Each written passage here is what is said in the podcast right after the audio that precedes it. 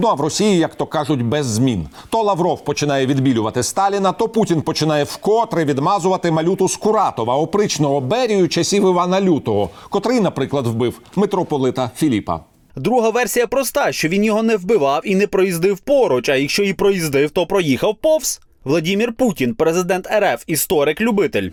І проблема навіть не у спробах ретушувати злочини, а у тому, кого Путін обирає своїм цивілізаційним дороговказом. Про моторошні історичні цикли російський публічний інтелектуал, автор книги Джугафілія Дмитрій Орешкін.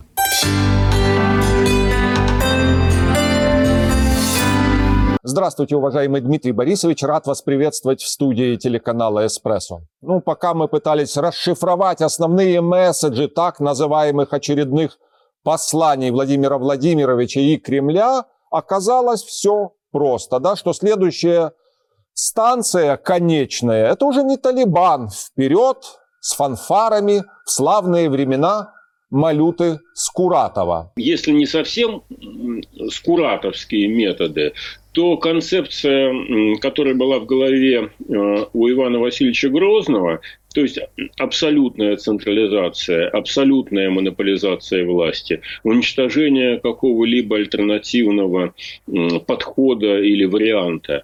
Это наследовалось потом, осознанно наследовалось, как э, политическая технология э, товарищем Сталиным, а теперь все откровеннее э, и все чаще пытаются эту же идеологию инсталлировать э, в Российской Федерации. И не без успеха. И мы видим, что и Малют Скуратов вдруг стал персонажем неоднозначным. Э, и, собственно, товарищ Сталин в глазах господина Лаврова тоже стал персонажем таким, может быть, э, с некоторой позитивной составляющей.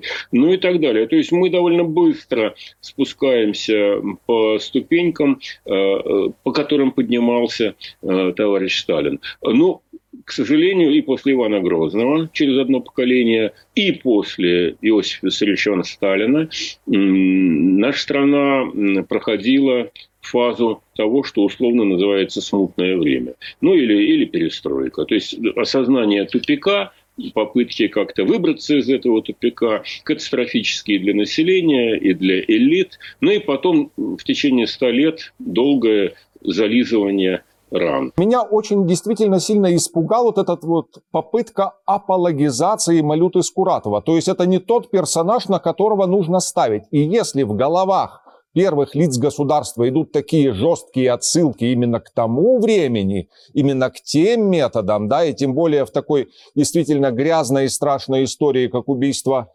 э, митрополита Филиппа, ну, тогда уже начинают проясняться многие другие моменты. Например, не знаю, та же самая полонофобия. Потому что Иван-то Грозный, он не просто там завоеватель тех или иных сибирских земель. Он проиграл Ливонскую войну польскому королю Баторию. Иван Грозный, осознанно или неосознанно, но ясным образом заимствовал методы территориального менеджмента у Золотой Орды через э, гирейскую ветвь крымских ханов, которые э, правили в Казанском ханстве. И, кстати, эксплуатировали это ханство.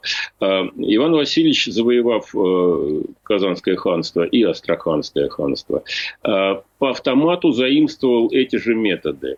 Э, то есть уничтожение частной собственности, уничтожение сильных родовитых оседлых феодалов и их стирание с лица земли с помощью определенной откровенно бандитской группировки из непородистых, не имеющих шансов на такой административный рост в старой системе ценностей, детей боярских, княжат э, и так далее. Вот эта вот э, шайка Эм, хунвейвинов э, образца XVI эм, века, она как раз и выполняла функции уничтожения старых элит, оседлых элит, грабежа их, грабежа земства и, собственно говоря, превращения, в общем-то, европеизированной к тому времени э, э, территории Руси обратно в концепцию единоначалия ханства – Золотой Орды, которую де-факто Иван Васильевич Грозный вернул э, в Московское княжество. Эта идея очень нравилась и Сталину,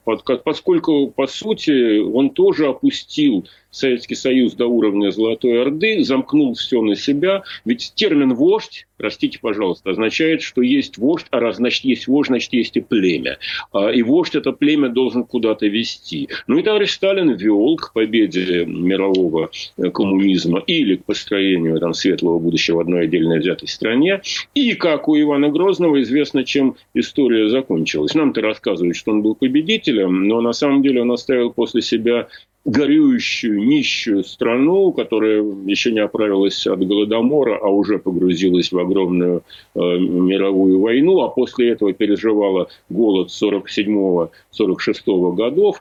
Э, и завершая ваш разговор про полонофобию, скажу ведь, что и у Ивана, и у Сталина, и у Путина сегодня э, страх, ну, может быть, не перед Польшей конкретной, но перед Западом, потому что на Западе они проигрывали. Выигрывали на Востоке, потому что методы Золотой Орды хорошо работают в слабо освоенных, не структурированных, в неоседлых регионах той же самой Сибири, где Иван Васильевич Грозный, э, вернее, Ермак э, Тимофеевич завоевывал территории. И проигрывали в Ливонской войне, проигрывали на э, западном фланге. Потому что для того, чтобы тягаться с западным флангом, нужны другие политические технологии, другие промышленные технологии технологии и так далее. И здесь потребовался Петр Первый. Но Значит, я завершаю этот экскурс, вам скажу, что разница вот в чем. Когда государь-император строил в Великом Новгороде, в Великом Новгороде памятник тысячелетию крещения Руси, там среди всех монархов российской истории э, не было одного. И звали его Иван Васильевич Грозный. О, его лика там не было. Его э, замещал один из э, ярких деятелей э, той эпохи, но самого Грозного не было. Сейчас мы, Путин опять ведет страну э, в азиатском, э, скажем так, ракурсе и приведет, как, как собственно говоря, поступил и, и Грозный, и Сталин, приведет к, к серьезнейшей катастрофе с последующей длительной депрессией. Запад уже не тот, Запад более консолидирован, есть большое технологическое отставание, но с другой стороны, да, есть кнопка, есть ракеты, есть опричнина на Гелендвагенах, и самое главное, есть определенная идеологическая доктрина. Проблема ведь в том, что они сохраняют власть, они уничтожают альтернативу, но одновременно они душат и уничтожают стимулы к развитию, к развитию территории, к развитию э, человеческого капитала. Человеческий капитал начинает утекать или умирать, а территория начинает задыхаться.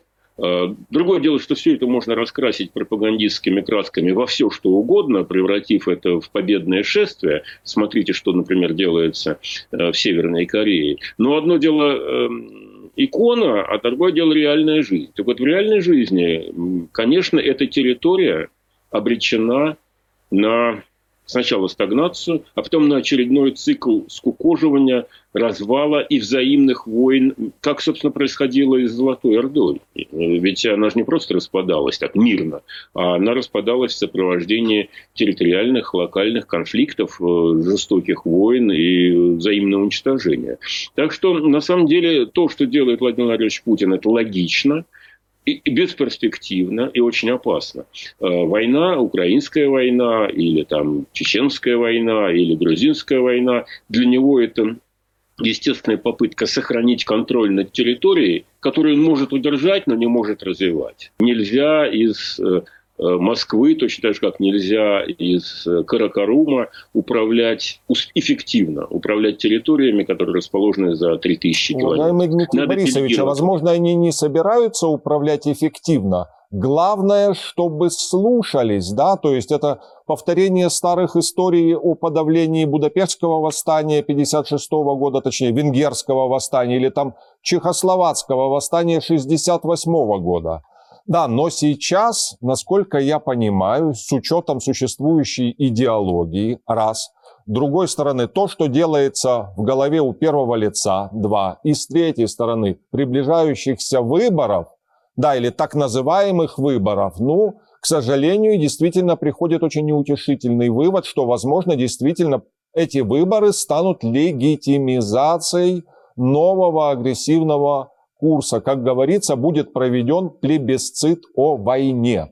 Вот можно было удержать в 1956 году Венгрию, можно было удержать в 1968 году Чехословакию или в 80 году Польшу. Удержать под своим контролем можно, а развивать нельзя. Вот в чем главная катастрофа. Есть рядом европейские соседи, и европейские страны видят, что эти соседи развиваются лучше. Так же, как Украина видит, как э, лучше развивается Чехия, лучше развивается Польша, лучше развивается, э, если угодно, Литва, и какой в общем-то, тоскливый политический пейзаж, если не смотреть телевизор, э, к востоку от этой границы. Так что, да, вот в этом-то и трагедия. Повторяются попытки силой удержать контроль, это абсолютная копия того, что было в 1968 году или в 1956 году.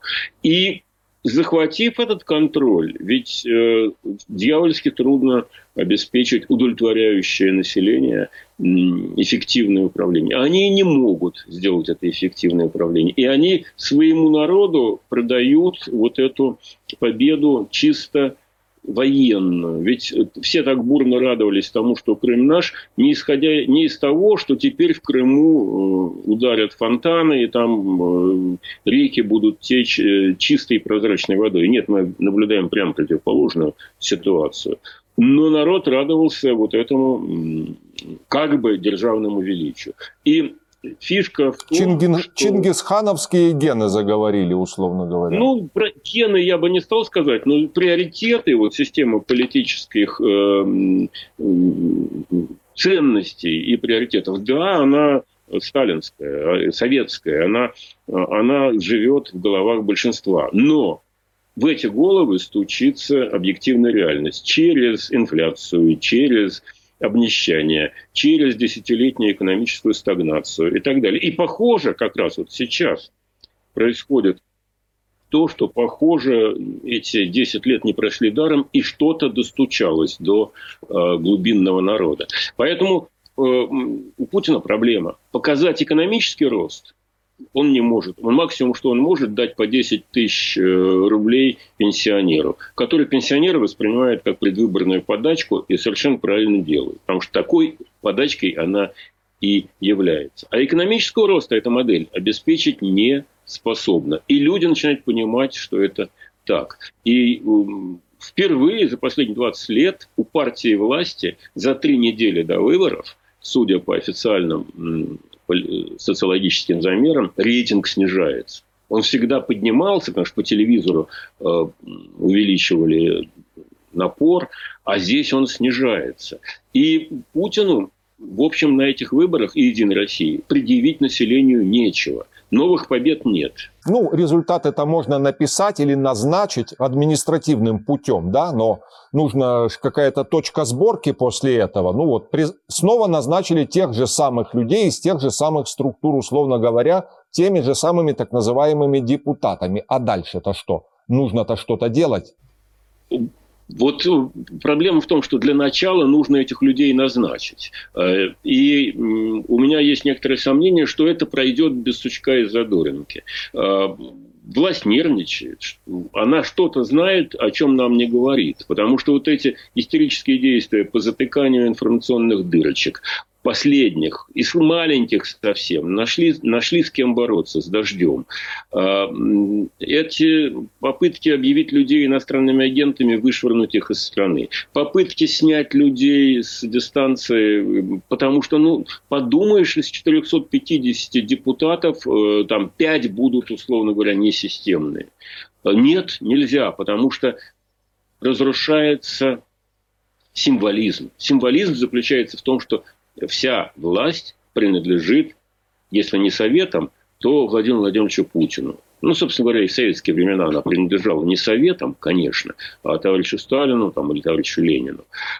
Так вот, если что-то не, не получается с этими выборами, то вот этот символ абсолютной монополизации, абсолютной несокрушимости, он начинает разрушаться на глазах. А он уже начинает разрушаться, сыпется. Вот тоненькие струечки песка из-под постамента сыпятся. Я не знаю, проявится ли это в результатах выборов, выборов, но потом, даже если они получат те результаты, какие надо, что дальше? Люди видят, как продуктовая инфляция явно превышает 10% в год. Такая официальная цифра 6%, но это так общая э, инфляция.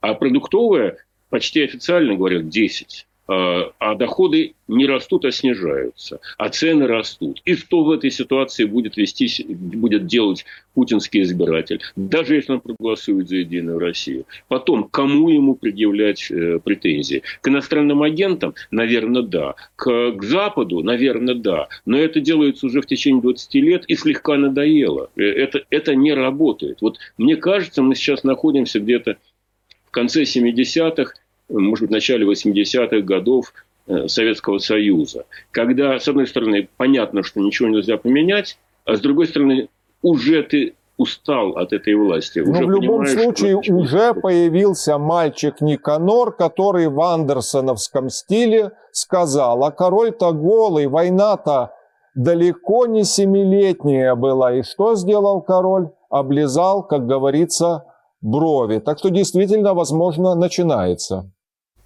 По-моему, да. По-моему, да, это проявляется в мелочах. Наверное, это как-то проявится и в результатах голосования. Но посмотрим, чего нам две недели ждать осталось.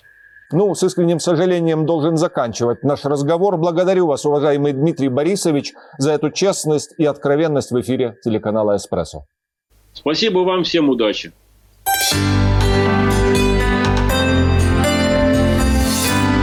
На сьогодні в мене все, але не перемикайтесь. Мої колеги інформуватимуть про найістотніше. Лишайте з еспресо. До зустрічі в ефірі.